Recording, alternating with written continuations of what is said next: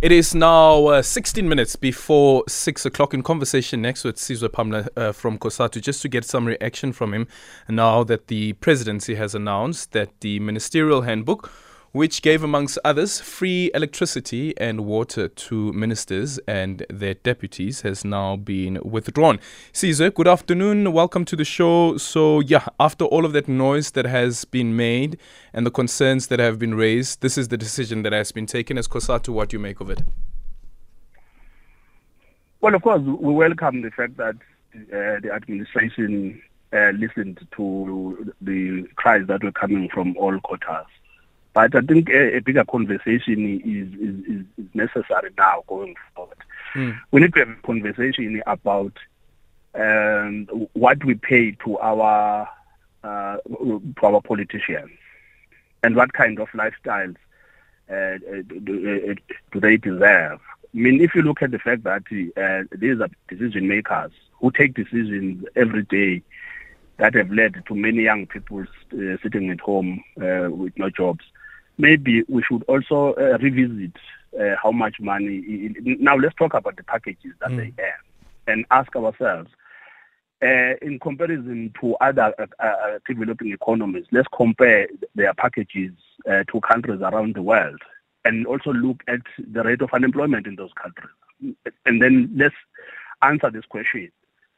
Are we being pocketed here, or are we genuinely paying uh, uh, uh, uh, A, a, a fair price for the uh, services that we get from our politicians? Of course, we have to welcome this one, but uh, we need a much bigger conversation, because it is disappointing that uh, a decade later, we are still talking about this ministerial handbook. This is nothing new.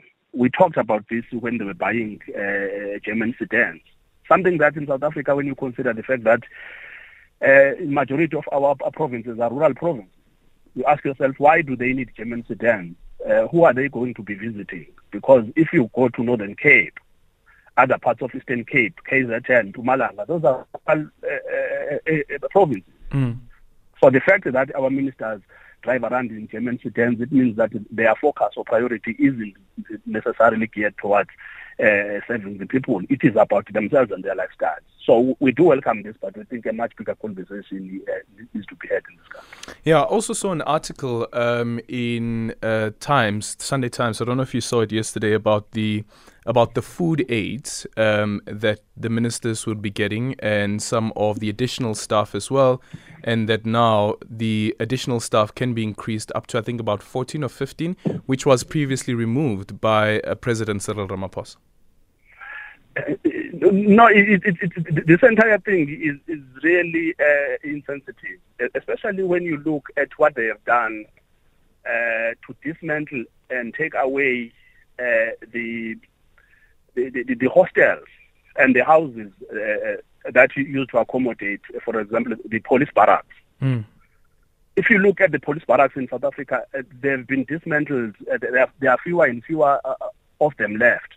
And they are in terrible state, uh, uh, uh, those that are left. They are not being serviced anymore. You go to army barracks and you look at uh, the, the, the, the, the scandalous no. conditions that the those toilets are, are, sure. are, are, are subjected to.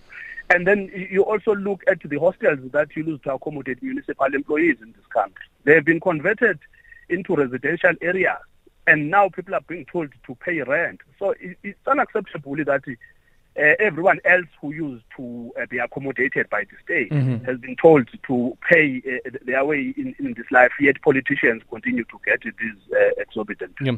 Is there, I don't know, do you think maybe we don't understand the difficulty that comes with being a minister, um, or there are certain demands that ministers have uh, to help them execute their, their, their jobs that perhaps we don't really get to understand because we've never really been ministers? No, look, uh, of, of course, we, we we pile a lot of expectations on our elected representatives, mm. rightly so. Uh, because, look, it, uh, firstly, these people are volunteering here. No one is forced. If people feel strongly that it, this is the kind of job that they cannot do, they have every right to leave. Uh, if you look at the doctors and nurses and police officers who die in the line of duty, these are the people who put their lives under COVID. Uh, ministers were wearing their masks, uh, uh, sitting in front of their uh, laptops. while uh, other frontline workers were on the front line. So when we're talking about the demands, mm. that's about every job. People will tell you uh, the demand that comes with that particular job. So if these ministers feel maybe uh, uh, uh, uh, this should be about perks, we have a right to disagree and uh, employ people who are coming in here to, to focus on service delivery, not on, on really perks. So this is the conversation we need to have of what kind of uh, uh, uh, uh, caliber of leaders uh, that we attract. Mm.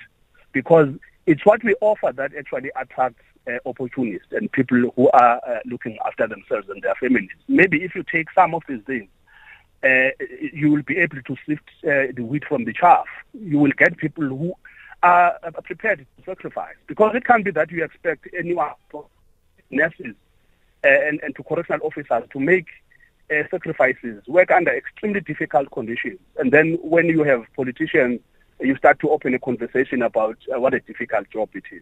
No, everyone who goes to work, you can ask mine workers how difficult their job. You can ask those who work in construction. You can ask the children mm. about the difficulties of their jobs. So these ministers should also be subjected to the same yardstick. When we measure them, we should measure their performance. We should also say we pay you according to what you think you deserve. If you feel strongly that uh, you, you deserve more, please uh, be our guest. You can go to the private sector and demand that they pay you more. Thank you so much for your time. Sizwe Pamla, spokesperson of Cosatu. zero six one four, one zero four, one zero seven. Your tweets at Aldrin Saint Pierre, and our studio line is zero eight six, zero zero zero, two zero three two.